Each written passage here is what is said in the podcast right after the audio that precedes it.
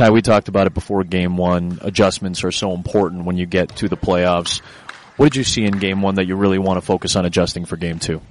I think offensively. I think defensively we're pretty good. I mean, holding that team at 98 points. Um, when they average, I think, 112 against us in the regular season. So, um, offensively, we got to be better. Just attacking the basket, you know, owning our space, on our elbows, catching the tight elbows, the full court pressure, being able to handle the pressure, setting screens in the backcourt to get our guys open. So, we just got to do a better job of owning our space and, and actually attacking the basket. Kevin Love obviously is in a very important role as a essentially a number two guy to LeBron. What would you like to see more from him in game two? Uh, we talked about it yesterday, just being more physical and demanding the basketball. I think um, he had some post up opportunities that we let get away. I think he got to be physical when he got smalls and mismatches.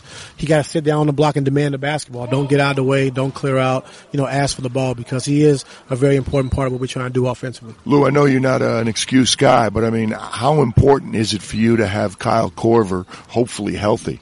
Um, very important. I think, you know, you know he's our best shooter on the floor. He spaces the floor. When LeBron and Kevin penetrate a post up, you know, when he's on the floor, um, guys have to pay attention to him. So when he's on the floor, it's a tough cover, and we understand that. He also gets us moving off the basketball as well. For the new guys, I'm, you know, kind of a mixed bag. I thought some of them looked pretty comfortable. Some of them looked like they should have looked playing their first playoff game. Your assessment of those guys for game one? Um, I thought Nance and Clarkson for their first playoff game was really good, especially Nance. I thought he was active. Um, thought he did a good job of rolling to the basketball, setting good screens. So those two were good. You know, Rodney kind of eased his way into it, and then G Hill got hurt so early we couldn't really tell. But you know, defensively he's going to be better for us tonight, and I just expect a whole totally different game tonight.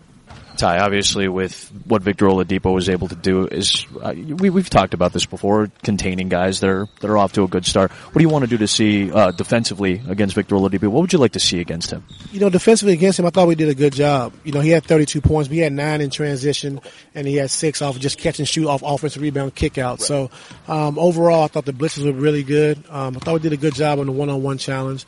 But you know, he's a, he's an all-star. He's going to score some baskets, but we got to take away the transition, the easy offensive rebound kick out threes, and then I think everything will be okay.